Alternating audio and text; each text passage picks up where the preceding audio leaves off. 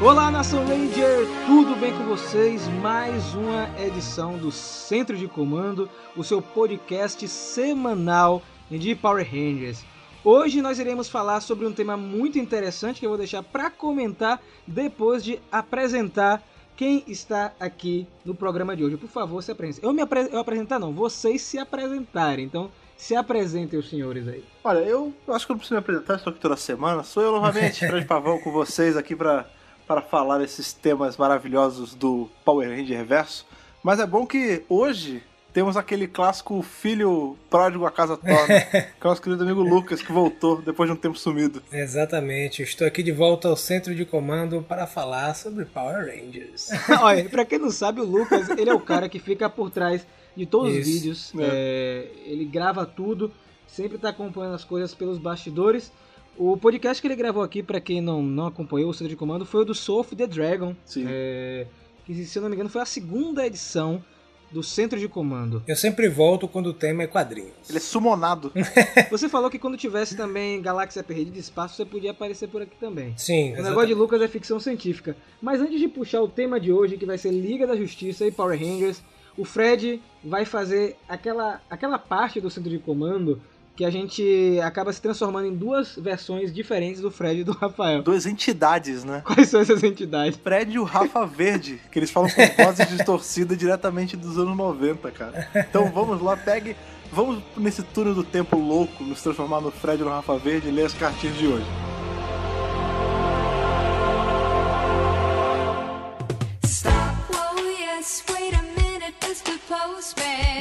Novamente estamos aqui. Você já sabe, já tocou a música, nós já invocamos as entidades verdes do momento, aqui Fred Rafa Verde. Então, meu querido Rafa Verde, puxa a nossa primeira cartinha desse nosso bloco em que nós chegamos cada vez mais próximo da nossa audiência. Oh, só, só um detalhe, Fred, antes de começar claro. a leitura. É, acho que já é a segunda pessoa que vem perguntar qual é a música tema que toca quando a gente tá lendo as cartinhas. Conta aí pro pessoal, Fred. Ah, sim, cara. É... O nome dessa música é Mr. Postman. A versão que a gente coloca é do The Carpenters, mas ela é originalmente do The Marvelettes. É, que é uma versão mais antiga e tal, mas a, mas a versão do, do, do Carpenters é que eu gosto mais, aí foi o que eu coloquei. E aí ela virou, tipo, a, a música tema do, da sessão de e-mails. Escutem The Carpenters, é uma banda muito boa. Então vocês já sabem, fiquem tranquilos agora que vocês podem escutar essa musiquinha toda semana é, para lembrar do centro de comando, certo? Procure aí. É... é, agora a nossa música tema oficial. Exatamente. não se escuta mais Carpenter ser lembrado do centro de comando. Com certeza. Vamos lá pro primeiro e-mail, a primeira cartinha. É o seguinte: Olá, Fred, Ana e Rafa. Meu nome. Olá. Bom, meu nome é Enzo Barbosa. Sou da cidade de Limeira, no interior de São Paulo. Tenho 17 anos e estou cursando engenharia de computação. Desde criança assisto Power Rangers, mas dei uma parada nos últimos tempos e voltei a assistir depois que conheci vocês há um mês. Acho que sou a única pessoa diferente porque ouço vocês pelo Castbox. É, não conhecia vocês antes, conheci pelos recomendos do Castbox e baixei todos para ouvir enquanto eu vou e voltava da faculdade, pois eu estudo a 30 quilômetros da minha cidade e nesse tempo Nossa. vou ouvindo vocês falando sobre esse maravilhoso universo expandido que eu não conhecia. Caraca, velho. Cara, então vamos lá. Ele conhece o Mega Power por conta do centro de comando. Olha aí. Louco, velho. E, e a melhor, melhor de tudo, a gente tava nos recomendados do Cashbox. A gente não sabia, tá vendo aí? Então. Muito bom. Cashbox continue recomendando o centro de comando Sim. aí nas próximas edições. Muito obrigado. Legal, né? Ele estuda 30 quilômetros da, da cidade dele, então vai escutando o centro de comando para dar aquela tranquilidade, né? Pra o caminho ficar mais gostoso. Sim, eu lembro quando eu tava na faculdade, e aí você pode botar quase uns 10 anos nessa conta aí, é, não tinha é, acesso tão fácil a podcasts e o podcast em si ele não estava tão bem difundido como é hoje. E eu levava, eu não sei se era tudo isso de quilômetro, cara, mas eu levava bem uma hora e meia para duas horas pra chegar na faculdade, pegando trânsito de manhã, porque eu estudava no centro da cidade do Rio. Saí de Jacarepaguá, ia pra cidade, era um, nossa, era um rolê gigante. E aí eu tinha que ir, tipo, ouvindo música. Aproveitando esse lance que você falou, é, quando eu tô no trabalho e tô agora fazendo algumas atividades que são mais mecânicas, eu tô escutando agora podcast, então eu acho que acabou virando Sim. um vício aí é, incomum. É, realmente é muito bom escutar podcast e se vocês não escutam é, outros além do centro de comando, procurem. Principalmente o Sim. WBRcast, que é o podcast do Dr. Who Brasil, que o Fred está lá toda semana também. Vocês conseguem me ouvir três vezes na semana se vocês quiserem, porque é duas vezes o WBRcast, tem aqui no centro de comando também. Eu e o Rafa temos vários projetos aí que um dia vão sair. Quem sabe vocês não escutam a gente até mais. Misericórdia. Ó, ele, ele, ele continua. Eu não sei como eu conheci Power Rangers, mas foi algo que já cresceu comigo.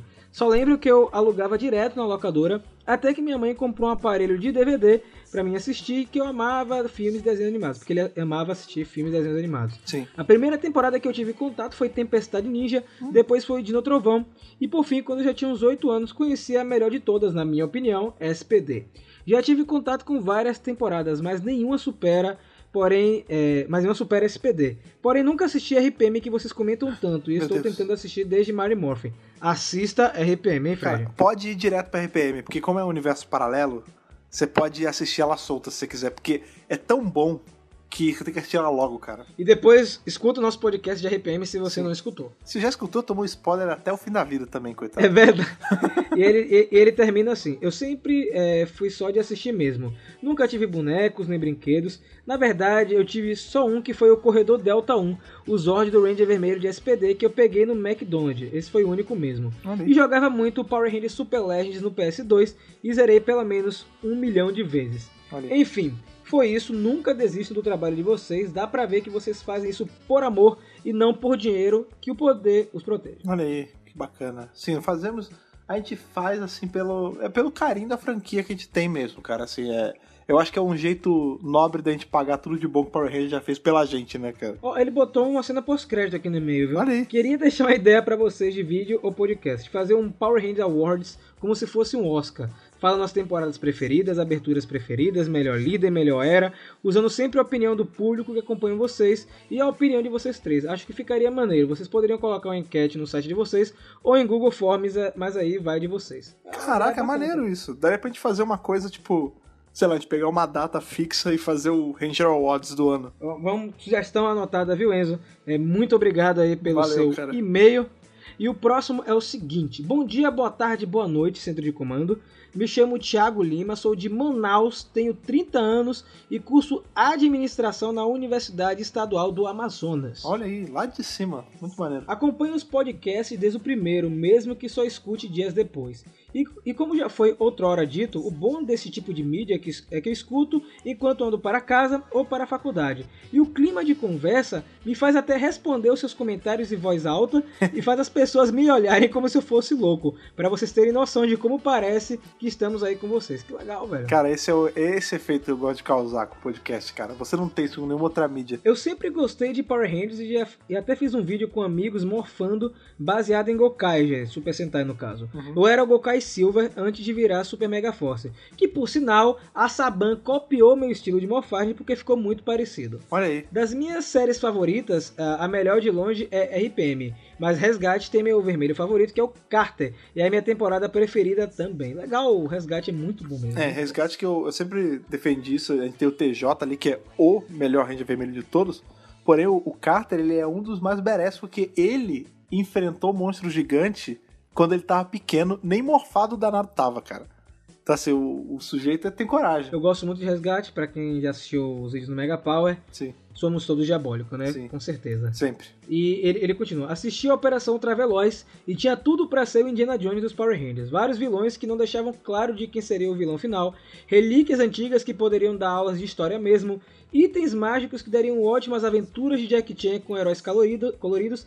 Mas não, colocaram um Pinóquio chato que a trama te força a acreditar que era humano o tempo todo. Só que. Só que não é mais forçado que socar o Tommy o tempo todo na série. O Spencer que salva a temporada junto com o Ranger Prata. Por isso ela é uma série tão lembrada, só que não. Caraca, como eu queria a Ana aqui nessa leitura de e-mails, porque essa raiva que o cara sentiu do, do vermelho robô Pinóquio chatão, é- eu só vi saindo da Ana, cara, um nível de raiva assim. O cara tá virando já um, um, um negócio assim meio que que obscuro criou? no Mega Power, Operação Traveloz, porque já tem quase, acho que seis anos já de Mega Power, e a gente nunca comentou de Operação Traveloz, nenhum tipo É de o mídia. tabu, né? É, virou um tabu. Eu acho que na hora, eu espero que na hora que a gente comente, vocês é, deem bastante visualização e deixem bastante comentário. Caraca, vai ser tipo o anti-centro de comando, né, cara? É, com certeza. é, pediu pra gente também falar dos uniformes mais bonitos, dos odds mais legal em visual, etc. Uhum. Fazer uma comparação das tramas originais com a respectiva versão americana, ele botou entre aspas.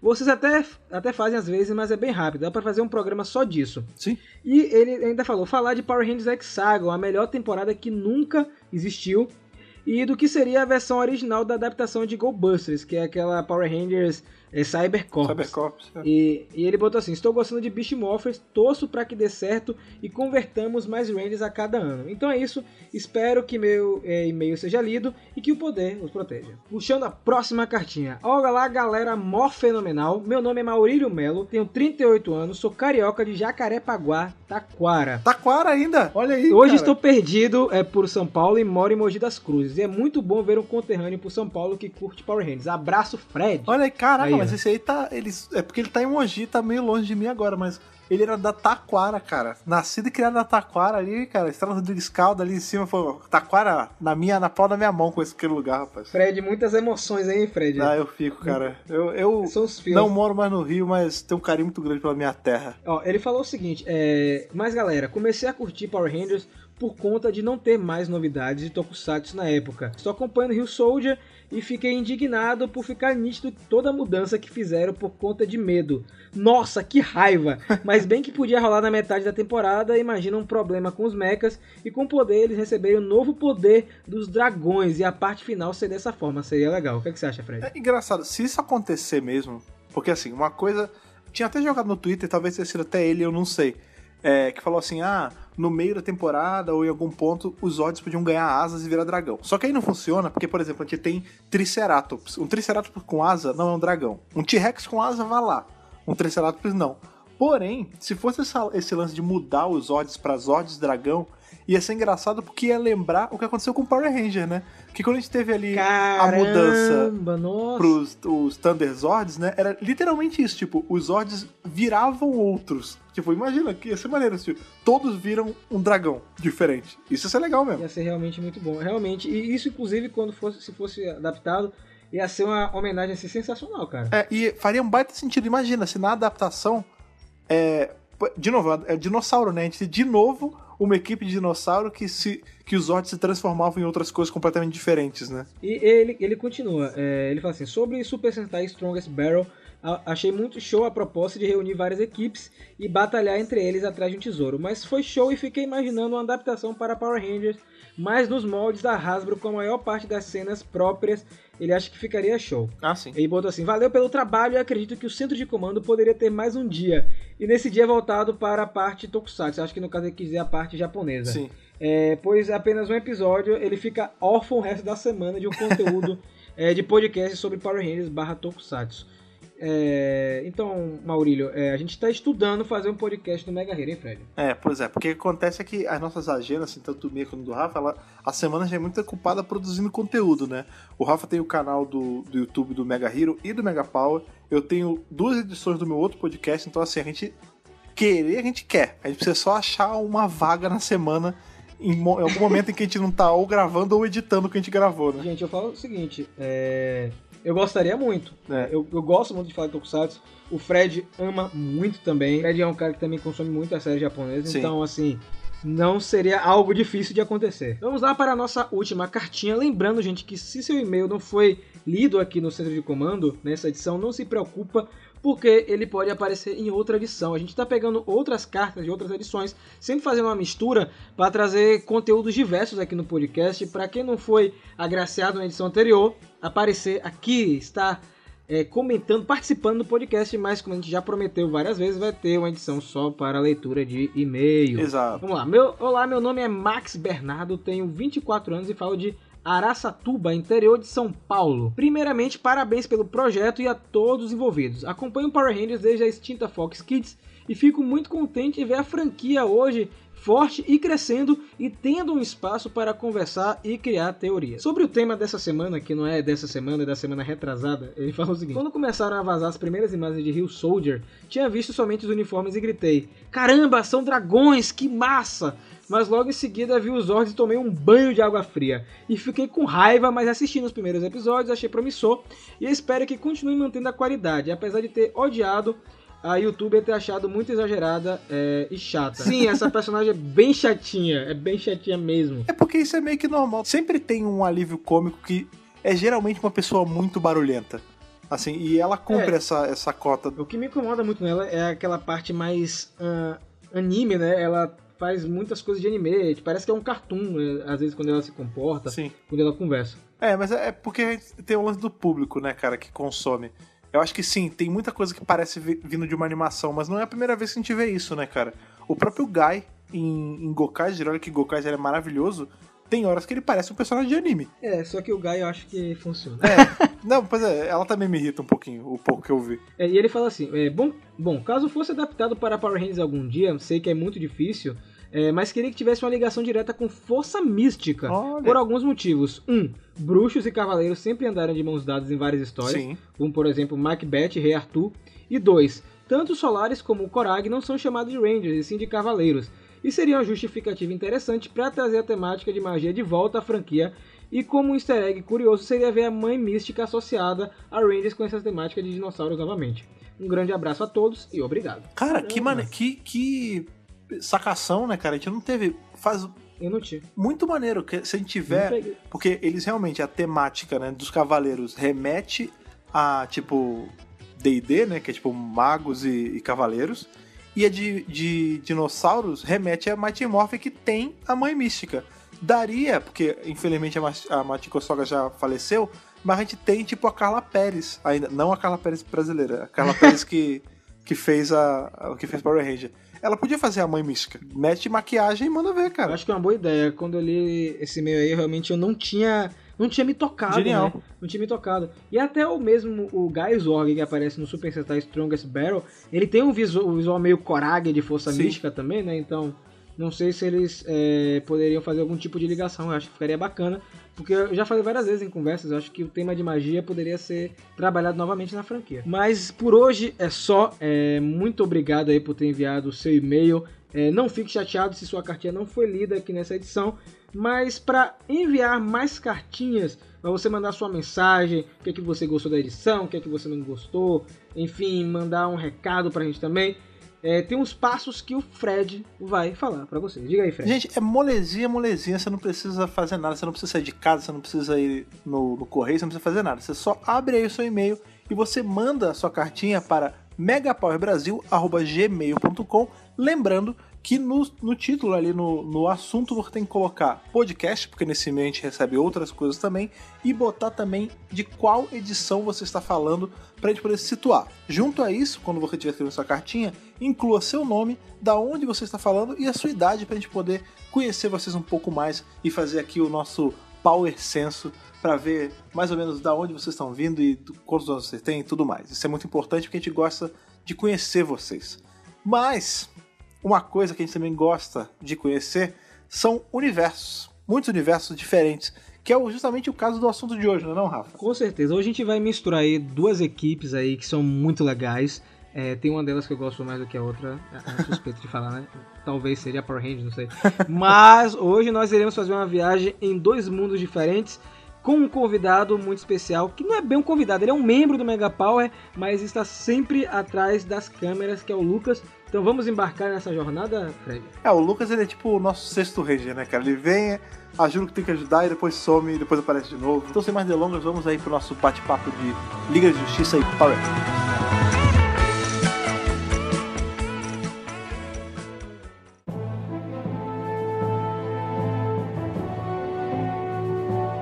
Esse, eu acho que assim, se a gente for tentar listar coisas improváveis que aconteceriam com Power Ranger, a gente é de um mundo onde a gente já teve crossover com Tartaruga Ninja. Então dificilmente alguma coisa ia me deixar tão abismado de acontecer do que isso. Porém, há um tempinho atrás isso aconteceu quando a Boom Studios ela se juntou ali com a nossa querida amiga DC Comics para fazer um crossover de Power Ranger e Liga da Justiça. Sério, quando eu não vi essa vinda. Na- quando bateu assim em mim, foi tipo um caminhão, sabe? Eu, eu não saquei que tava vindo. Fiquei meio assim na hora de ler, mas gostei pra caramba no final. Eu eu não esperava também. Uh, só um parênteses, você falou de crossover. Eu não gosto desse crossover Uhum. com Tartaruga Ninja, sabe? Ninguém gosta, Mas uma- cara. É. Opiniões Estranho. impopulares de Power Rangers, sabe? Eu sempre, eu sempre tenho uma raiva quando alguém fala que esse episódio é sensacional. Mas eu, eu reconheço que tem seus méritos. Porque foi pra promover a Estranho. série da Saban, né?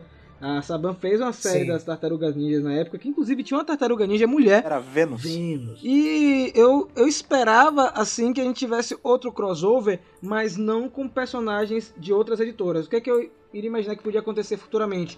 Um reencontro com Masked Rider, talvez, Fred. É, um encontro com VR Troopers, é, com Beetleborgs, mas não com Liga da Justiça, cara. Quando começou todo o lance da, da Boom e tudo mais, eu, desde lá de trás, já, já tô cantando essa bola que um dia poderia vir a acontecer justamente isso, né? A gente tem o Masked Rider voltando, o VR Troopers, ou até nos meus piores pesadelos, o Big Bag de Beetleborgs, que é de todos é o que eu gosto, esse eu não gosto mesmo. Mas o lance é que é, esse crossover, é- ele é foi o que eu falei, é muito improvável, ninguém tava imaginando dele acontecer, né, cara? Agora eu vou, eu vou falar uma coisa. É engraçado que quando eu, eu fiz o review desse, desse quadrinho no, no Mega Power, na época no canal, tava estreando é, Guerra Infinita. E agora a gente vai lançar Uhum. esse podcast na época que vai estrear Vingadores Ultimato. Então a gente tá sempre ao contrário, né? É, sem... Isso é tudo planejado, né? Você planeja O sempre. pior que não foi planejado, Lucas. É sério. é, ele acabou vindo aí, eu, eu realmente não planejei nada, mas é, a gente não fez nada com Vingadores porque não tem crossover de Power Rangers com Vingadores ainda. Apesar Até de que momento. Power Ranger já foi publicado pela Marvel, mas mesmo nessa época não teve crossover, né, cara? Agora sim, é, já que a gente tá falando de duas é, franquias aí, duas grandes marcas, né? Porque é DC Comics e, e Saban, agora Hasbro. É, eu queria saber aí de cada um de vocês como é a relação com Liga da Justiça, com os heróis da DC. Vocês gostam, vocês acompanham? Como é que é isso aí? Cara, eu, a minha história com a DC assim, os, e os heróis, ela é mais pautada naquelas animações dos anos 90, né? Eu não sou tão próximo ao universo assim, dos quadrinhos de acompanhar né, os mensais e tal. Uhum. Mas eu gosto muito assim dos heróis da DC, principalmente dos arquétipos, né? Você ter o super-homem, assim, super do bem, aquela coisa Lawful Good, né? isso, Alpha Good, o cara inspirar a bondade, inspirar a empatia, sobretudo. Eu acho bem interessante a perspectiva da DC, que vem trazendo isso ao longo dos anos. Né? Nos cinemas atualmente, a gente viu que tentou-se trilhar outro caminho que não deu assim tão certo, né? Apesar de que eu, eu gosto dos filmes, por exemplo, do Man of Steel e tal. Eu acho um bom filme, mas tem, tem pessoas que são fãs de Superman que não gostam, né? Ah, Acho que minha relação vem mais pautada nisso. Em relação aos, ao, ao quadrinho, eu fiquei super surpreso, assim, porque normalmente eu não espero. é, minha expectativa é bem baixa para crossover, porque normalmente sempre é mais um. Uma maluquice, né? um. É, eles, eles tentam fazer uma história que funcione ali, aqueles, aqueles dois universos. Então, isso aqui é difícil fazer, porque são coisas muito diferentes. E eu fiquei surpreso como eles conseguiram encaixar até bem essa relação de Power Rangers e o, e o pessoal da Liga da Justiça. Inicialmente eu fiquei com a expectativa baixa, mas eu gostei bastante no final, né? Ao final da, da leitura. É, eu, minha relação com a DC, eu, eu cresci lendo os quadrinhos, em geral, assim, eu sempre tive quadrinho presente na minha vida. Diferente aí do, do que você tentar pintar de mim na internet, eu não sou Marvete, eu não sou Decenalto, eu, eu curto tudo num nível meio igual, assim. E os quadrinhos da DC, em especial os da Liga da Justiça e da Sociedade de Justiça, foram uns muito presentes na minha vida, em especial ali na minha fase dos meus 13 até meus 19 anos, que era uma, uma época que eu ia muito num lugar chamado Metrópolis, que era uma comic shop lá no Rio de Janeiro, perto da minha casa, bacana e que eu praticamente fui criado dentro da Metrópolis. Eu ia lá desde pequenininho e eu fui envelhecendo dentro da Metrópolis. Então, assim, li muito Liga da Justiça.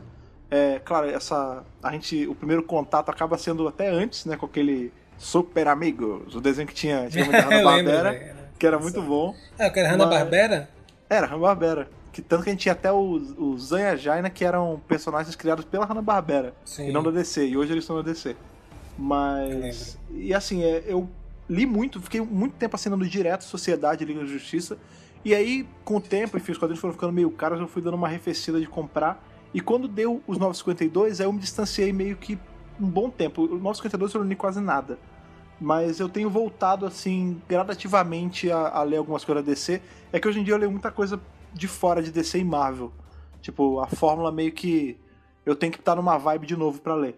Mas quando veio esse quadrinho, Eu gostei bastante porque o jeito, apesar da formação que eles usam da liga nesse quadrinho ser uma formação mais recente, né, que inclusive veio Sim. com o 952, que era que o Cyborg tá no meio e tudo mais, mesmo sendo essa formação, eu senti meio que um uma, uma vibe assim do que da época que eu lia. Todo mundo ali tava dentro do seu arquétipo bonitinho, como eu acho que era um crossover, né, eles não estavam querendo é, brincar muito com as personalidades de ninguém. Então todo mundo tá muito bem escrito, muito dentro do personagem que eu já tava acostumado tanto do lado de Power Ranger quanto do lado da Liga. Então, é, a minha relação com, com a DC também é muito parecida com a de Lucas, porque, assim, meu herói favorito não é da DC, é da Marvel, que é o Homem-Aranha. É, eu tive contato com o Homem-Aranha nos, é, nos quadrinhos que vendiam aqui no Brasil e vi um VHS com a série animada.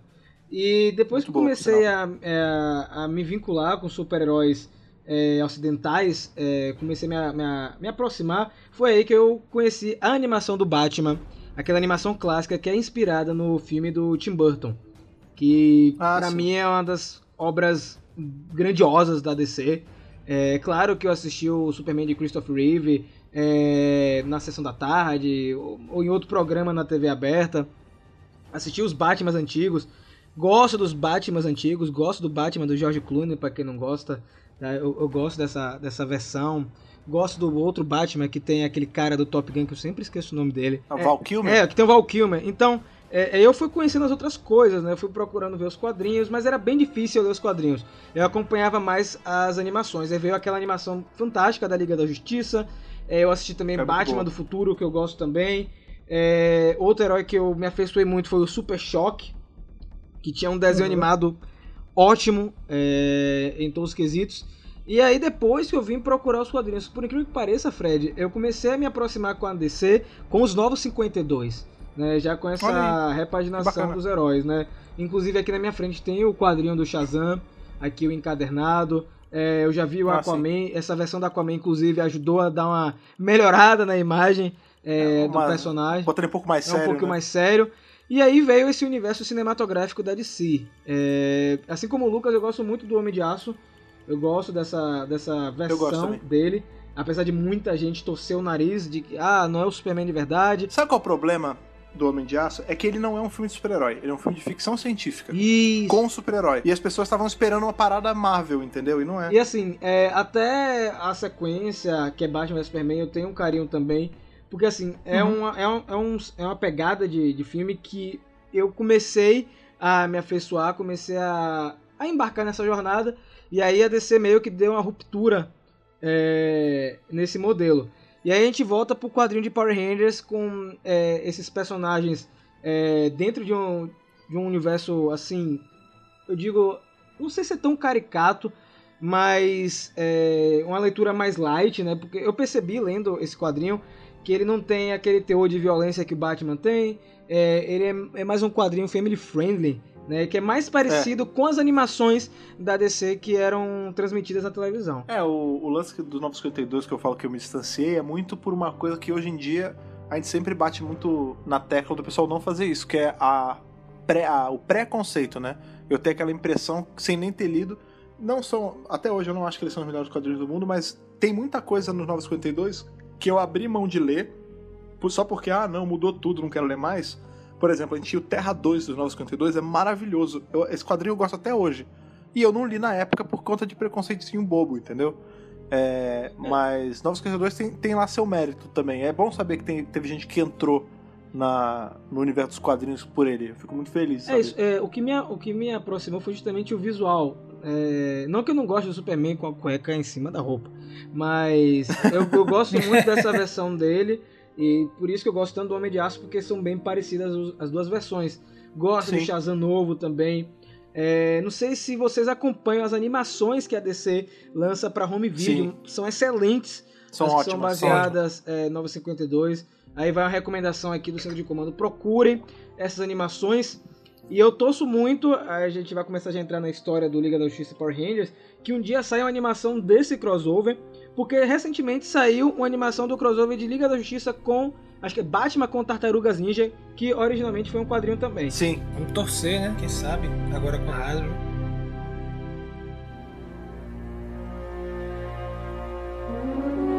Então vamos entrar aqui na história. É, é um quadrinho é, é, que ele já começa é, com uma cena bem triste, mas eu vou cortar esse início e vou apresentar a história pra gente ir comentando aí, pontos fortes, pontos fracos, Uhum. É, que é que vocês acharam. Então é bem simples a história, gente. É um dia comum em Alameda dos Anjos, é, os Rangers estão voltando lá pro centro de comando e o Alpha desaparece, né? O Alpha desaparece, não entendi nada, o Alpha foi passear pelos arredores ali da, daquela colina que fica perto do centro de comando, não sei nem se é colina aquilo ali, são formações Ah, é rochosas.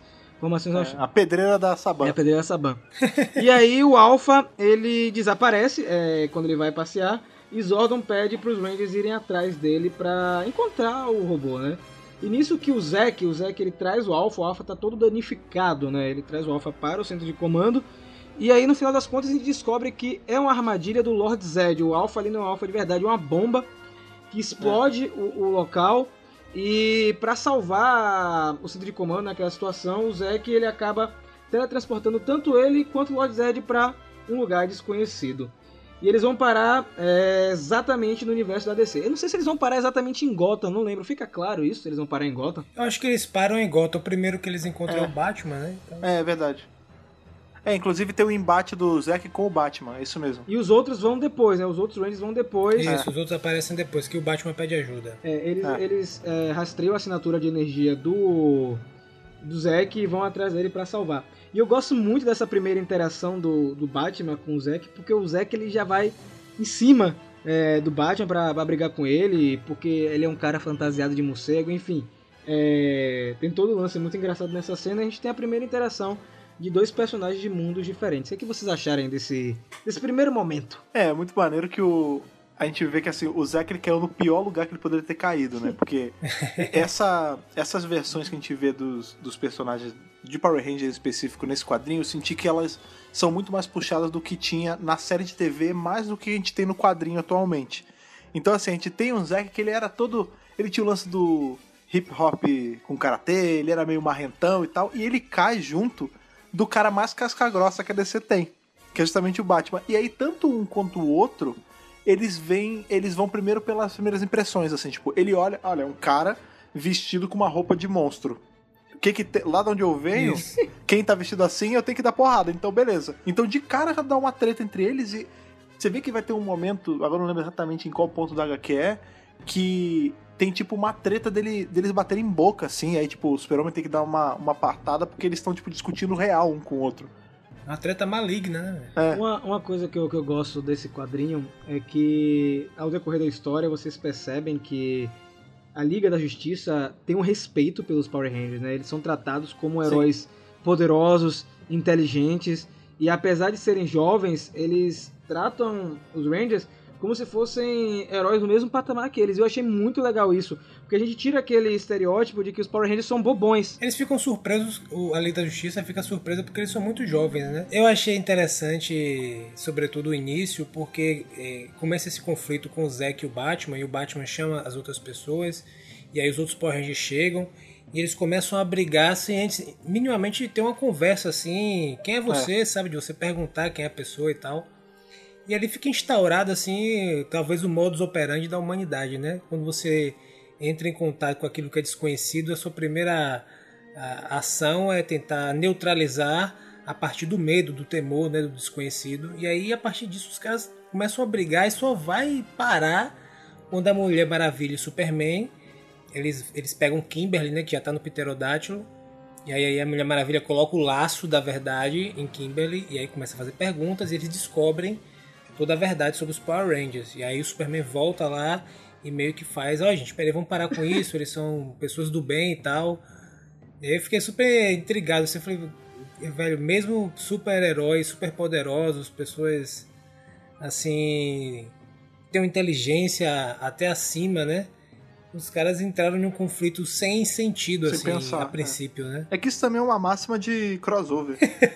Fazer o conflito inicial sem. Eu acho que talvez é, aconteceu mais por parte dos Power Rangers, sabe? É, acho que como eles são, são jovens, pode ter sido uma impressão minha. Eu acho que por eles serem jovens e estão começando agora a protegerem é, o planeta Terra, eles meio que estavam na, na posição de ataque. Qualquer coisa ali, é, iria instigar eles a entrar em combate. Pode ser uma impressão minha, pode ser inclusive que as, as duas equipes estavam realmente instigadas a brigar, não sei. Não, eu achei, eu, eu achei interessante isso, porque mostra como, como a gente lida com, a, com coisas desconhecidas, entendeu? Tipo assim, nem os super-heróis estão. Eles estão longe disso. Eles também estão suscetíveis a esse tipo de fenômeno, sabe? E aí eu achei super interessante aquele conflito que no final se resolveu com uma conversa.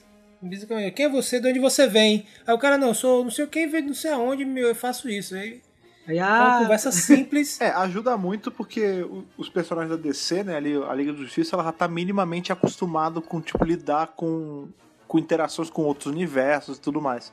Mas eu acho que, assim, essa leitura que a gente tá fazendo, de, tipo, ah, é, é um pouco do reflexo da própria humanidade, né, que a gente sempre é, bate primeiro e pergunta depois, é válido, eu acho que sim, tá correto, mas a verdade, a verdade é porque, assim, quando a gente coloca duas equipes de universo completamente diferente na mesma história, o que o público quer é ver eles brigando para ver quem leva melhor. Né? É, a porra. Não adianta, sabe por quê? É uma coisa meio primal da gente. Quando a gente é criança, a gente tem um monte de boneco de tudo que é série diferente. Tem Power Ranger, tem o Super-Homem, tem o Homem-Aranha, tem a Tartaruga Ninja, tem um Playmobil solto. A gente sempre vai fazer lutinha e historinha deles brigando e depois todo mundo se resolve. É, mas é também um elemento de narrativa porque a, a, a luta, né, o combate, ele é a forma mais eficiente e primal de você é, ilustrar o conflito. Sim. Então, às vezes, você faz isso com um diálogo é mais complexo. Você mostrar duas pessoas lutando fica muito mais evidente de você demonstrar o conflito dos personagens e tal. E aí você termina estabelecendo isso na, na história, né? É um elemento narrativo importante. E ver o Pterodactyl da Kimberly engolindo o Batmóvel, pra mim é sensacional aquilo ali, cara. Porque. É, isso eu acho muito maneiro. O jeito que eles usam. Eu gosto muito quando usam Zords soltos, assim. Sim, sim. Tipo, é, e, e, eles usam muito bem nesse. É, e, e quando eles aparecem, é, choca a Liga da Justiça. Eu, eu quando li a primeira vez, ano, ano passado, não sei se foi ano passado ou retrasado, que eu li, eu li um pouco depois de ter lançado. É, uhum. Na hora que os Zords aparecem, você sente o um impacto na, na cena, porque ninguém esperava eles aparecerem. Eles abrem um portal e o Zord aparece, e aí o o Batman fala. O Batman. Não sei se é o Batman Flash que, que manda a mensagem. A gente está sendo atacado por um pterodáctilo gigante cor-de-rosa. E eu acho isso sensacional.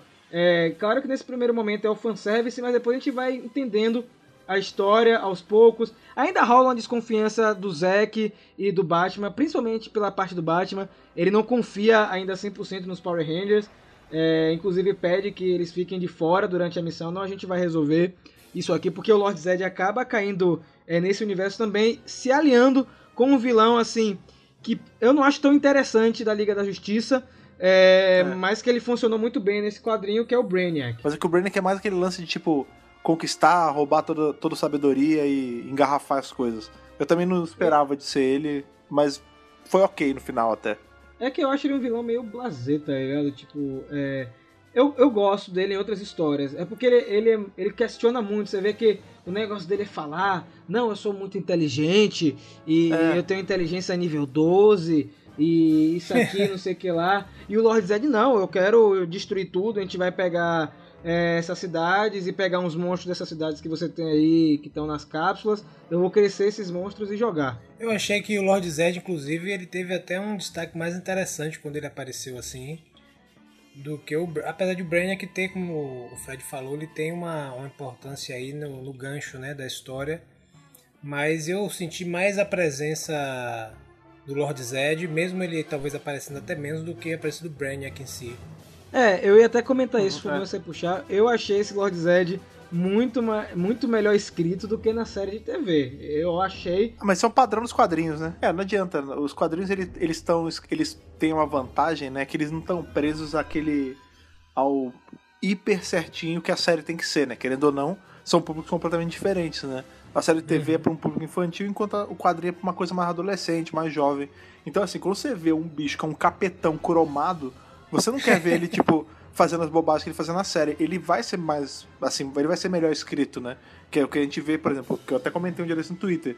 Se a Rita da série fizesse metade das coisas que a Rita da, do quadrinho faz, malandro, não tinha dado cinco episódios de série e os Rangers já ter morrido. É, só um parêntese, antes que eu esqueça, era pra eu ter falado isso no início do podcast. Esse quadrinho não é cânone, tá, gente? É, ah, é. é uma história especial, tá? fora do cânone tanto dos quadrinhos da Boom Studios, é, Gogo Power Rangers e Mighty Morphin of the Dragon, quanto é fora do cânone da, da série principal. Eu acho que assim como a maioria dos crossovers, né? se eu não me engano, tem até Star Trek com, com Doctor Who, tem Transformers tem. com Star Trek. Eu não sei se essas Tem Star Trek com Planeta dos Macacos. Tem Star Trek com X-Men. Tem Planeta dos Macacos com Lanterna Verde. Misericórdia. Eu não sei nem se essas histórias são canônicas. vocês que, não. que leram aí, eu acho que Fred deve ter lido alguma com Doctor Who, alguma Lucas com, com Star Trek. Não sei se são canônicos, não. O Assimilation lá, que é Star Trek e Doctor Who, não é canônico. É, é, bem bacana, mas ele é completamente fora. Na maioria das vezes, tipo, 99% das vezes, esses encontros muito inesperados, eles são completamente fora. Assim, eu tenho, tenho um quadrinho que eu leio, sempre que sai, assim, eu tô lendo, que é os quadrinhos do Caça Fantasmas. Né? E teve um crossover dos Caça Fantasmas com Tartaruga Ninja, e é canônico. Porque. É dentro dos universos dos quadrinhos, é. Porque eles falam dele direto, tipo, Teve uma saga depois que eu achei muito maneira, que é a empresa que lança os quadrinhos de Caça-Fantasmas. Ela tem os direitos tanto do universo dos filmes, dos filmes antigos, né? Quanto da animação, quanto do filme novo. E ela tem uma série de quadrinhos para cada um desses. Ou seja, são três correntes do de Caça-Fantasmas. E aí eles fizeram um crossover das três. Onde você tem, tipo, todas as equipes misturadas. E aí eles falam, ah, é, não é tão estranho a gente estar tá encontrando com versões paralelas nossas, porque alguns meses atrás a gente tava encontrando com tartarugas ninjas que comiam pizza no esgoto. Então, assim, é muito maneiro o jeito que eles tratam assim com naturalidade. Mas tirando esses exemplos, a maioria excessiva de crossover de franquias é completamente não canônico nos casos. Eu prefiro que seja não canônico. e as coisas já são confusas o suficiente no canon. Aí você ainda faz essas confusões assim. A história solta sem canon, eles ficam com a liberdade, eles podem ter fazer a história com, enfim, da forma que eles imaginarem, respeitando algumas características da franquia. Sim. Eu prefiro, você vai curtir aquela história e acabou, né? Não tem, não tem que fazer aquele esforço de encaixar dentro da lógica, né, do canon e tal.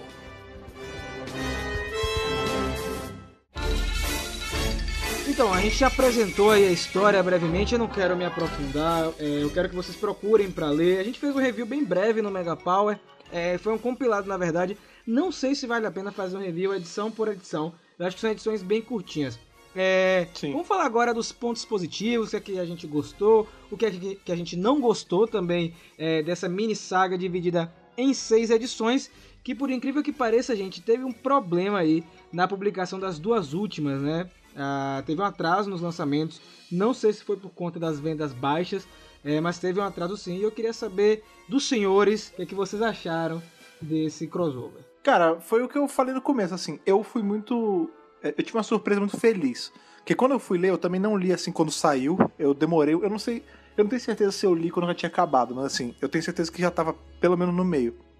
E eu fui ler meio desacreditado, assim, tipo, nossa, isso tá com cara de que vai ser uma bagunça tão grande. Mas eu, eu foi aquilo, eu curti, assim, por eles terem deixado bem claro, assim, que na, não é canônico nem para DC e nem para Power Ranger, eles tiveram uma, uma liberdade grande de escrita. Então, assim, eu achei, pro que a gente estava sendo apresentado, muito bem desenvolvido, assim, tudo. A gente tem. É dividido certinho nos três atos a história toda. Você tem, tipo, o primeiro conflito dos personagens, aí você tem, tipo, na hora que apazigua, né? Como a gente já tinha lembrado, né? A Mulher Maravilha chega e e bota o lado da verdade, aí eles veem que tá tudo certo, as equipes se juntam. Uma coisa que eu achei maneira é que assim, tem uma hora. É, eu não, porque a gente tem na série TV, né? Eles fazem todo um, tem um movimento, eles fazem quase uma dança para invocar os odds. Nesse quadrinho, que é meio instantâneo, assim, tipo, eles falam um negócio, bum, sai tipo um, um mastodonte robô gigante da parada. E aí a Liga da Justiça fica numa de caramba. Eu não sei quem é que fala, acho que é o Batman, alguma coisa assim, tipo, eu tenho trabalho porque eu tenho que vir com um negócio pra cá e vocês só aparecem com ele. Tipo, é legal porque você, você vê que é uma tecnologia completamente maluca até pro universo da DC, né? Tipo, eles não veriam, eles não veem aquilo acontecendo todo dia em Gotham ou em, Metrópolis ou em Keystone City, não tem. Tipo, é uma coisa muito própria de Power Ranger e que fica muito divertido ver misturado com o universo que não tem isso, né? Apesar de ser um universo fantástico. Então, assim, as cenas de luta são boas, a utilização dos Zords soltos é muito legal. Você tem. É muito maneiro quando a HQ começa, né? Ela começa meio no final já, né? Que a gente vê o, o Zack, ele tá ali ajoelhado nas ruínas do que de tudo destruído, chorando porque ele disse que a culpa foi dele, né? Porque ele que levou o clone do o clone que era uma bomba do do Alpha pro centro de comando e tal. E aí você vê, de novo, como os personagens eles estão certinho dentro da personalidade que eles deveriam ter. Você não vê, tipo, a Mulher Maravilha ou o Lanterna Verde, não. Você vê o super-homem chega para ele e fala assim, filho, tá tudo bem. Não foi sua culpa, tipo... A gente já passou por coisas assim ou piores. Não é culpa nossa, poderia ter sido de qualquer um. Tipo, você vê o cara mais poderoso de toda a DC, que é praticamente um deus na Terra, indo ali junto com um cara que é um adolescente que começou a fazer isso há pouco tempo, sabe, na visão deles. É, eu achei uhum. muito, muito bem colocado isso na HQ. Eu gostei demais, assim, tipo. Foi um salto positivo de leitura no final, sem dúvida. Eu também gostei bastante. Eu achei que a história foi bem amarrada, funcionou legal. Realmente, os seis volumes, se eu não me engano, eles ficam bem amarrados. É, achei interessantíssimo essa história ela ter, de alguma forma, sendo o Zack ali como fio condutor, porque querendo ou não, por esse incidente que acontece, né, ele fica, inclusive o drama que ele passa com a família, né? Porque antes de chegar no, no centro de comando, ele fala que se atrasou um pouco porque estava tendo uma discussão com os pais, porque os pais estavam indagando a ele, assim, por que você toda hora some, assim, você está pouco presente. E aí o pessoal até brinca, ah, então você já vi que você se atrasou porque você não pôde dizer a eles que está, estava salvando o mundo sempre. Aí ele fala, é e tal. Então também coloca essa, essa questão do anonimato das identidades, né, do, no caso dos Power Rangers, e o preço que eles pagam muitas vezes com as suas próprias famílias. Aí, no caso de Zack, esse drama perpassa né, por toda, toda a HQ até, até o final. assim Você percebe que isso é desenvolvido. Né? E Zack tem esse destaque. É, Tommy tem ali um destaque interessante também, é, mas eu achei que foi bem pontual e achei que foi bem colocado. É, normalmente o Tommy sempre tem um destaque maior nas histórias, né? E ele dessa vez colocaram ele de, com uma participação interessante, mas digamos assim de uma maneira coadjuvante assim, né? Sabe uma parada que eu achei maneira que você falou aí sobre o drama do Zack, né, de não poder de não poder abrir a identidade dele, né? E aí esse drama se estende a todos, né? A gente vê isso. que ninguém ali revela a identidade. É muito bacana porque isso acaba sendo uma das coisas que une as duas equipes, porque esse drama também é passado pelos personagens da DC. Eles também sabem como é ter que viver por trás de uma máscara para proteger família, para proteger a própria identidade deles, assim, de, de viver no dia a dia, né? Sendo uma figura pública que, que salva o, o mundo, que entra em país para salvar a gente. Tipo, é muito bacana você ver que, mesmo eles sendo seres super poderosos, super inteligentes e tal, eles sofrem de problemas tão banais quanto, tipo, ter que manter um segredo, sabe? E aí você vê as duas Exatamente. equipes meio que se unindo nisso, é muito maneiro mesmo. E isso é o, é o legal do, do, cara que escreveu a história, porque às vezes é difícil você conseguir trabalhar aventura, drama, comédia, porque em diversas partes do quadrinho eles fazem brincadeiras, eles soltam piadas, inclusive tem diversas com o Batman, né? Cada uhum. um, meio que quando ele se apresenta pros Power Rangers, ele fala, não, eu sou não sei quem, eu tenho tal poder e tal. E aí esse aqui é o Batman, né? Tipo, ele é só, tipo, ele é o Batman, acabou, tá ligado? Não, tipo, não ter superpoder, aquela velha piada, mas é engraçado da forma como eles escrevem. E o quadrinho consegue manter esse bom humor, né, com aventura, né, que tem essa, essa coisa do Lawful Good, como o Fred mencionou, e com essa dramaticidade, querendo ou não, em, na medida certa, com o Zack e, e, e tudo aquilo que é o universo, porque querendo ou não, a Alameda dos Anjos ela vai ser ameaçada, né? E eles precisam dar um jeito nisso e eles contam com a ajuda principalmente da Liga da Justiça, e a Liga da Justiça também, de alguma forma, conta com a ajuda dos Power Rangers. E eu achei interessante também que eles colocam meio que em pé de igualdade, como o Rafael mencionou anteriormente, é, os dois universos, assim. Os Power Rangers são tão poderosos quanto a Liga da Justiça e têm um poder tão grande quanto eles. É claro que eu senti talvez assim um, não sei se foi impressão minha, se vocês também tiveram essa impressão, mas o Superman uhum. ele estava sempre assim, digamos, é quase um overpower mesmo. Eles assumiram meio que isso no quadrinho, eu senti um pouco. Tanto é que às vezes, cara, aí, tá acontecendo aquilo em tal lugar. Ele, não, deixa que eu resolva. Ele ia lá. As coisas mais difíceis assim, ele se metia para resolver mais rápido, inclusive, do que as outras pessoas, né? Eu também achei interessante uma discussão que o Alpha, Alpha 5 tem com o Brainiac, né? E toda aquela questão de o Brainiac se colocar super inteligente. Ele, aos poucos, ele desconstrói a noção de o quanto o Brainiac é realmente inteligente e quanto essa lógica do Brainiac de destruir tudo, ela de alguma forma assim é burra, né? Uhum. Eu achei isso super interessante também, da forma como eles deram esse destaque pro Alpha. Né? O Alpha tem até um destaque interessante, sobretudo ali na, na, na última parte, na terceira parte do arco, né, da história, assim.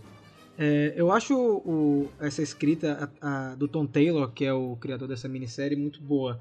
É legal você falar essa parte do Alpha, Lucas, porque é, foi uma das partes que mais me chamou a atenção na primeira leitura que eu tive. Quando eu tava relendo agora, eu lembro exatamente que nesse momento do Alpha, é, eu tive um, uma atenção maior, porque foi um diálogo muito adulto para um, uma história de Power Rangers, né? Porque não deixa de ser uma história de Power Rangers. É, foi um quadrinho que eu gostei bastante. Né? O único ponto negativo é que ele é muito curtinho, ele é muito rápido. Quando você para pra ler, você lê em uma sentada, cara. São seis edições, mas é um negócio muito breve e você fica com vontade de querer conhecer um pouco mais. Uma coisa que vocês não mencionaram, eu gosto muito dessa série, é que a gente encontra, a gente vê outros heróis da DC é, brevemente na história, né? Aparece o Shazam, ah, aparece Aquaman, é, aparece várias, vários personagens é, desse universo e compõe a história e deixa tudo mais bacana. E seguindo nessa cola, em outro momento, os Rangers estão sem os Morfadores e sem os Zords. E como é, como é que eles vão lutar protegendo as identidades deles? Eles acabam usando trajes de outros heróis da DC. Não pode crer. E é muito é legal isso. isso. Isso é muito Achei bom. Achei interessante também isso aí. É, ah, é um fanservice, obviamente, Sim. né? Mas ficou bem legal e cada um usando armas é, que condizem com as armas dele. Eu acho que foi um quadrinho que ele teve cuidado é, de ter o fanservice, que é o que o pessoal gosta de ver no crossover, mas não esqueceu a história. A história é, é bem simples, mas ela é gostosa de ler. É, você sente que os dois universos foram respeitados e tem muitos momentos importantes, como esse diálogo do Alpha com o Brainiac. Tem um momento que a Mulher Maravilha vai falar com os representantes lá, os, os presidentes lá na, no, no, no, universo do. Na ONU, né, na, no universo dos Power Rangers. Então você tem uma série de questionamentos e uma história curta, mas que consegue ser eficaz. É, isso é uma coisa que eu gosto também, que a gente vê primeiro, né, os Rangers indo pro universo da DC, e depois você vê o contrário também, você vê os super-heróis da DC indo para Lamento dos Anjos, indo pro, pro outro mundo. E é muito bacana eles nesse ambiente. Inclusive, a HQ termina, né, com eles no, no barzinho do Ernie ali, eles civis, né, tipo, o, o super-homem não tá mais lá, né? O Clark com a camisa para dentro, o óculos, todo bombadão, todo certinho, cabelinho arrumado. O Bruce também, tipo, é, é muito maneiro você ver, tipo, que eles lembraram, inclusive, de colocar eles nas roupas do dia a dia. Né? É, esse momento eu, eu gostei também. É, eu gosto dessa parte, sempre gostei desses momentos é, em filmes e séries de super-herói, que é o momento de descontração. E eu acho Sim. que é, é uma parte que até encerra bem a história. A gente tem até uma ponta do book do Skull nesse momento. É, Tinha que ter, né, cara? E eles são é. bem desenhados, eles parecem muito com o Book School da série de TV. E aí vai aquilo com, com que o Fred falou. É, esses Rangers que, que estão nesse quadrinho, eles são muito mais os Power Rangers que você viu na televisão do que os Power Rangers da, dos quadrinhos da Boom Studios. É, é. E eu gostaria muito de ver essa história sendo continuada, porque termina com um gancho muito interessante. E aparentemente foi um quadrinho que não teve uma recepção legal, é, diferente dos outros quadrinhos da Boom Studios que naquele mesmo período estavam vendendo a rodo, cara. Eu não sei o que foi que aconteceu, eu realmente não entendo. Sabe o que acontece? É porque assim, o que vende de verdade os quadrinhos da Boom é essa ideia dessa continuidade expandida, essa coisa mais séria, tipo essa coisa mais entre um milhão de aspas para adulto, né? Power Rangers para adulto. E com esse quadrinho a gente não teve. A gente teve justamente o que a gente tinha nos anos 90. A gente tinha equipe bem mais, eu vou botar entre aspas assim, meio inocente em comparação com o de agora. A gente tem uma história que não faz parte desse universo gigantesco que a Boom tá costurando. Tipo, ela, se você parar pra pensar, ela foi na contramão de tudo que a Boom faz. Tipo, uma equipe mais, mais inocente, numa história completamente solta. Quando a galera tá viciada nessa equipe mais adulta, numa história de proporção gigante, entendeu? Eu gosto dessa pegada inocente de Power Rangers e eu acho que esse material ele também foi pensado para fãs bem mais novos, né? Porque a gente uhum. tem essa identificação de crianças com os heróis da DC e talvez seja até uma forma de reaproximar o público que estava afastado de Power Rangers. Esse quadrinho ele também pode servir como uma ponte para quem estava afastado com Power Rangers, até mesmo quem não conhece, porque sim existem crianças que não conhecem Power Rangers, é a conhecer a franquia, porque normalmente você bota o Batman, o Superman, que são heróis conhecidos por todo mundo, junto com adolescentes que usam é, roupas coloridas, ah, você desperta a curiosidade é, para procurar o material original. Eu achei que eles poderiam ser, ser um essas histórias, em vez de ser repartidas em seis pedaços, serem um, um compilado só, um, um quadrinho só. Acho que talvez isso.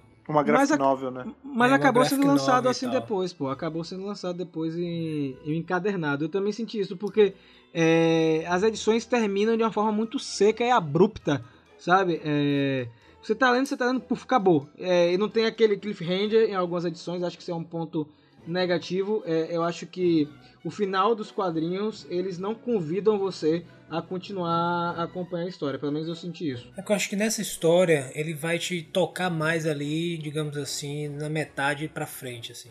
Uhum. Eu acho que quando o bicho pega mesmo, que eles têm que voltar lá pra Alameda dos Anjos, eles começam a enfrentar lá os inimigos. Eu acho que esse foi o problema. Então o pessoal comprou a primeira, a segunda, sei lá, a terceira, e aí talvez não comprou a Largou, história assim, é. ah, será que eles vão continuar? Onde eles querem chegar com isso, né?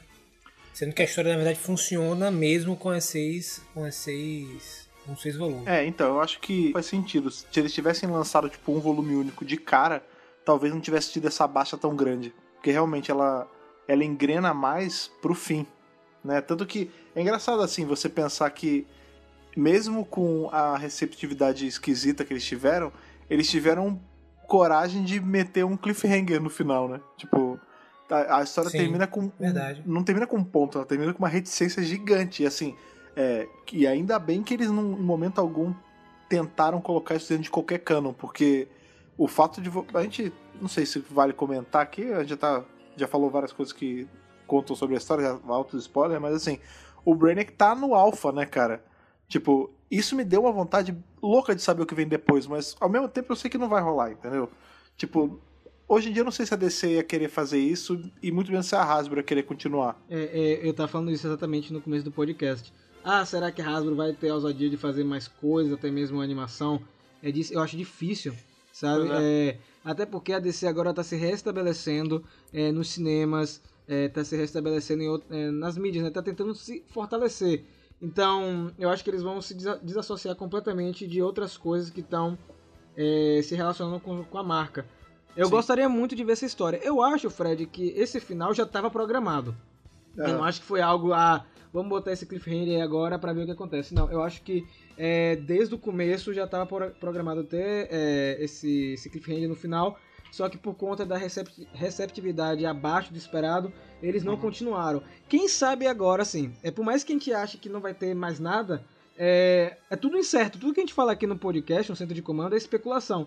Pode ser que a a DC chega, não, bora continuar esse negócio aí pra ver o que acontece, porque já tá dando certo mesmo nos quadrinhos, vamos agora aproveitar que tá tudo bombando e vamos anunciar essa continuação aí. A gente coloca o Shazam como personagem principal, o Aquaman e a Mulher Maravilha, que são personagens É. que estão agora fazendo sucesso no, no universo dos cinemas e a gente continua contando outra história. Talvez pode funcionar, não sei. Eu gostaria muito de ver, sabe? Eu acho que mal não faz.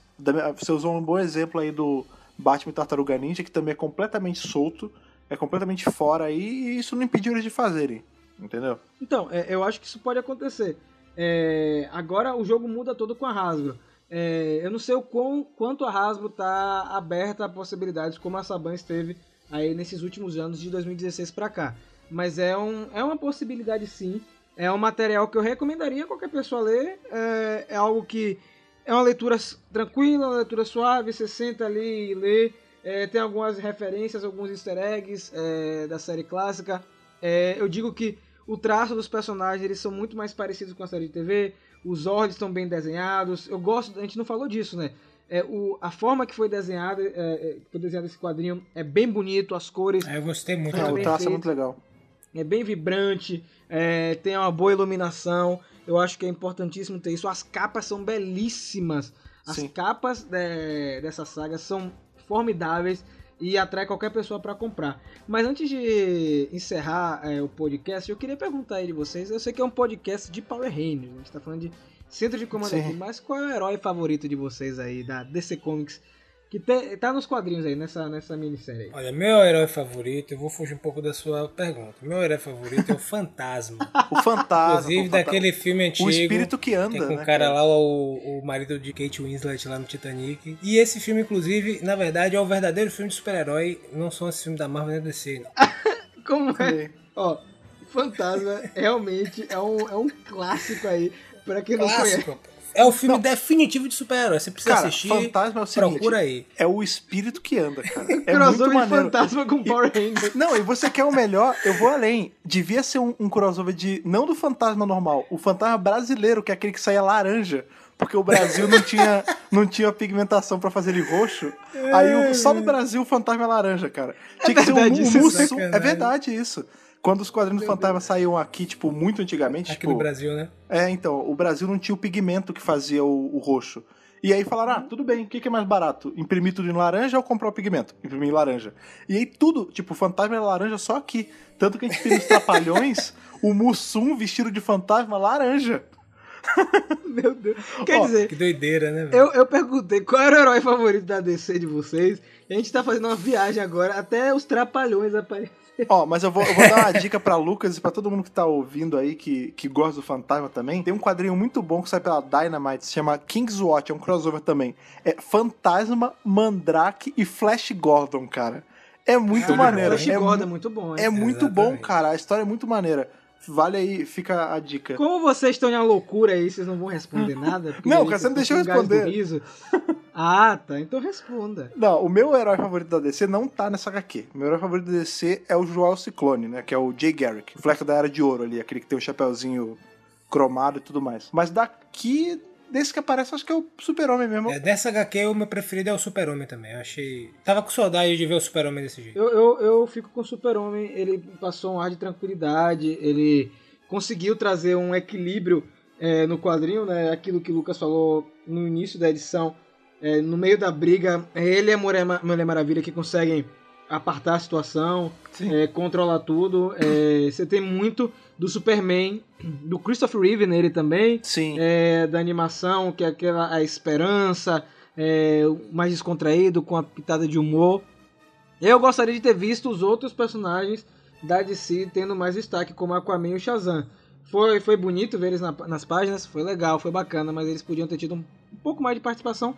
Mas eu entendo, porque também é muito tempo de página é, para muitos heróis. Eu acho que dessa forma eles conseguiram entregar um material bacana. Mas e o veredito de vocês aí? Vale a pena Eu, ler? É eu um vou quadrinho- dizer uma coisa.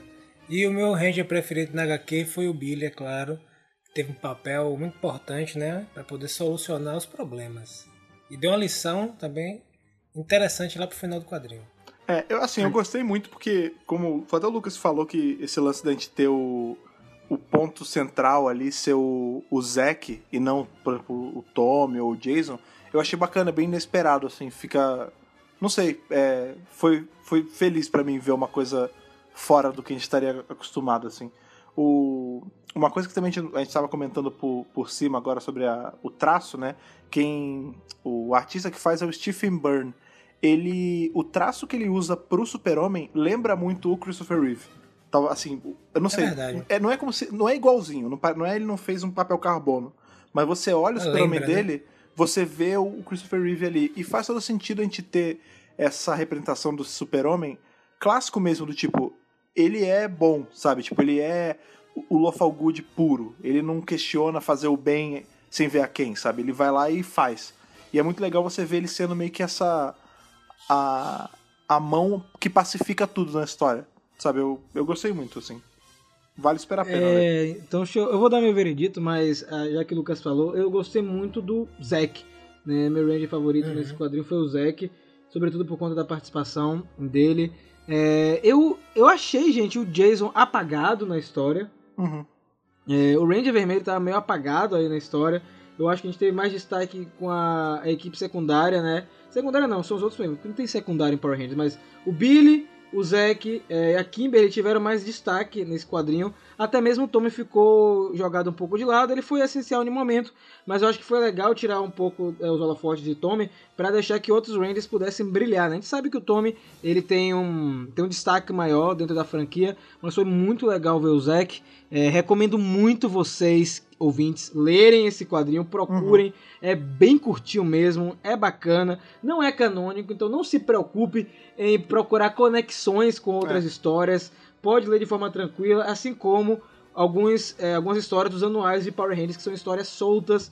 Então, vale a pena. É, ver duas equipes grandiosas se unindo e torço que um dia, porque eu não sou nem dessa na outra nem Marvete, eu fiz essa brincadeira aqui no podcast, eu gostaria também de ver um crossover de Power Rangers com Vingadores, seria muito legal também. Esse quadrinho, ele é o, o fator diversão, assim, valer para se divertir, tipo, ele tem é coisas que você está esperando ver, coisas que você não está esperando. Maluco, a gente tem um alfa gigante lutando na história. Tipo, não tem como ficar mais isso. divertido que isso, sabe? Tipo, é muito assim, é esse quadrinho é despretensioso, acho que essa é a palavra dele. Ele, em momento algum, ele tem a pretensão de ser uma coisa gigantesca. Ele tá ali só pra te entreter, te divertir. E aí ele faz tudo para te divertir. Ele faz os personagens de Power Rangers se vestir com a roupa dos heróis, ele te dá um alfa gigante, ele te dá o Brainiac conversando, batendo boca com o Lord Zed. Ele cumpre tudo, assim, tipo, é uma. Parece que é uma criança que pegou vários brinquedos e juntou numa brincadeira só. É isso, é muito divertido mesmo, cara. Eu também gostei bastante sobre essa esse quê de ficção científica. É claro que eu teria que puxar um pouco sobre esse assunto, né? Porque eles vão eles viajam, eles viajam entre dimensões e a, a solução para eles voltarem para a dimensão passa pelo colisor de partículas, que é uma parada que existe, que está lá na Suíça, eles Sim. vão visitar lá e o Billy enfim, então era inclusive que o Superman começa a falar sobre a, as características e as qualidades de cada um e aí eles falam, não, inclusive o Billy ele é uma das mentes científicas do mundo, as melhores mentes científicas do mundo dele. Eles começam a discutir, a debater como eles podem fazer para utilizar o colisor de partículas para voltar. Eu achei essa parte super interessante de de eles colocarem esse, esse elemento da, da, da, vida real, né? Do que realmente existe. Eles vão lá na Suíça e vão conversar com cientistas. Aí Superman chega lá assim, pô, como é que a gente vai pedir como é que a gente vai pedir emprestado um, um negócio desse, tá ligado? É super interessante. Eu gostei, eu gostei bastante, inclusive, dessa parte.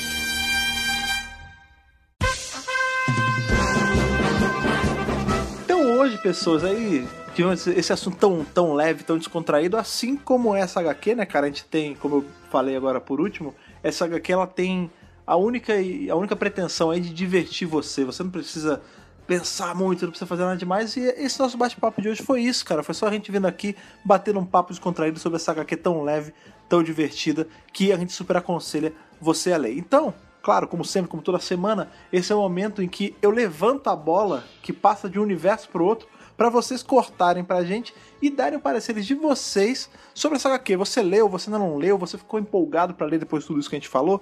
Por favor, contem pra gente aí, mandando pra gente por e-mail. Então, Rafa, por favor, como sempre, lembre aí pra galera qual e-mail e como eles fazem para mandar pra gente. Então, gente, para enviar o seu recadinho, sua carta, envia para o nosso e-mail megapowerbrasil@gmail.com, colocando no, no assunto podcast e a edição. E é claro, na hora que você for se apresentar, colocar o seu nome, idade e de onde você vem, de onde você mora, pra gente fazer o nosso censo, centro de comando, para entender onde vocês estão, descobrir onde vocês estão e trazer mais material voltado para esse público maravilhoso. Exato. E você também, como eu sempre indico para vocês, é importante vocês seguir a gente nas nossas redes sociais. Nós temos aí o Facebook, o Twitter, o Instagram, que é aquele que a gente sempre bate aí na tecla para vocês irem lá seguir, para a gente chegar logo nos nossos 10 mil para ter a, a função do swipe. Você acha a gente nas redes sociais procurando por Mega Power Brasil tudo é arroba Megapower Brasil, é facinho, tudo é a gente, você vai lá e você fica aí mais próximo da gente, porque nas redes sociais é onde a gente posta notícia, a gente posta chamada, a gente bate um papo mais próximo com vocês. Porém, hoje, como a gente está com a presença aqui do nosso querido Lucas, eu vou jogar a bola para ele também para lembrar do pessoal onde o pessoal acha um Mega Hero, não só o Mega Power. Para vocês que querem acompanhar mais a cultura pop, ocidental quanto oriental, você pode pesquisar nas redes aí no Instagram, no Twitter, no Facebook, no YouTube por Mega Hero Oficial. E aí você vai achar lá uma série, uma série de materiais interessantes sobre esse universo que eu escrevo ou apresento, o Rafael, a Ana, o Dudu, o Alexandre. E essa equipe, a gente procura fazer um material autoral com a qualidade nos comentários, tentando fazer né, um material diferenciado. Eu acredito que vocês podem gostar bastante, assim como toda a qualidade que vocês têm aqui no Mega Power a gente também preza pela qualidade lá no Mega Hero. Eu espero que vocês visitem lá também. E se vocês quiserem me seguir nas redes sociais, está lá Lucas com K Dravakov. Vai estar tá em algum tá lugar linkado, escrito. E aí vocês podem me seguir, eu posto esporadicamente, mas de vez em quando eu posto alguma coisa interessante. Sim, lembrando aí que tanto Mega Power quanto Mega Hero também estão no YouTube, vocês bem sabem. É só sigam lá os canais, se inscrevam nos canais de lá para poder ver essa a outra faceta aqui do, do centro de comando, que é quando eles aparecem, não são só as vozes. Então vai lá, seja um, um, subscrito tanto do canal do Mega Power Brasil quanto do canal do Mega Hero. E outra coisa que você também faz, que é muito importante, você que é nosso ouvinte, você já sabe isso, mas às vezes você é uma pessoa que tá ouvindo aí a nossa edição pela primeira vez, você nunca ouviu o centro de comando e caiu aqui porque tá procurando uma coisa de Liga da Justiça, não sei. O importante é você se inscrever no nosso feed, porque acontece? Quando o podcast sai, você já recebe ele no seu feed ali na comodidade do seu celular, de onde você estiver. Então, se você é um usuário de Android, você pode assinar a gente aí usando o RSS. Se você usa algum aparelho da Apple, você pode achar a gente no iTunes também. E se você quiser uma comodidade, uma coisa melhor ainda, você encontra a gente aí no Spotify. Estamos sempre lá, é só procurar Centro de Comando e você já acha o nosso podcast semanal lá. Lembrando que pelo Spotify você tem a facilidade aí de compartilhar e o compartilhamento, como eu sempre falo, ele vale ouro. Então vá lá, se você gostou dessa edição, compartilhe, compartilhe com amigos que você sabe que podem se interessar aqui pelo nosso podcast, porque quando a gente cresce, cresce o conteúdo também que a gente traz para vocês. Isso é super importante. Galera, é, quero agradecer mais uma vez por essa audiência maravilhosa. Agradecer novamente ao Lucas por ter aparecido, ter dado o ar da graça aqui Sim. nessa edição de hoje. É, deixem aí nos comentários, mandem nos e-mails. Se vocês querem o Lucas aqui mais vezes, mandem, enviem. E não esqueçam de sintonizar toda segunda-feira no Centro de Comando, porque terá um podcast prontamente para ser ouvido aí no seu agregador favorito. Nos vemos na próxima semana e que o poder o proteja.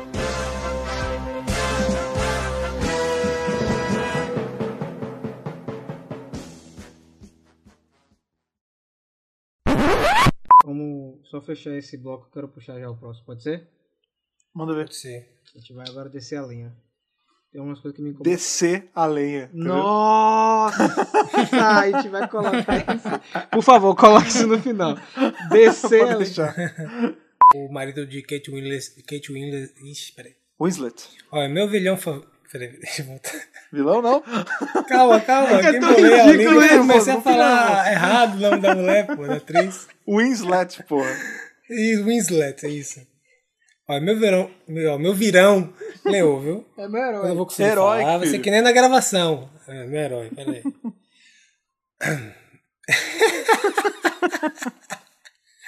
É que o é Fred não sabe, às vezes quando a, a gente vai, vai gravar, às vezes, vídeo do Mega Hero, e aí tem horas que trava, a gente passa 5, 10 minutos e eu não consigo falar uma frase, tá ligado?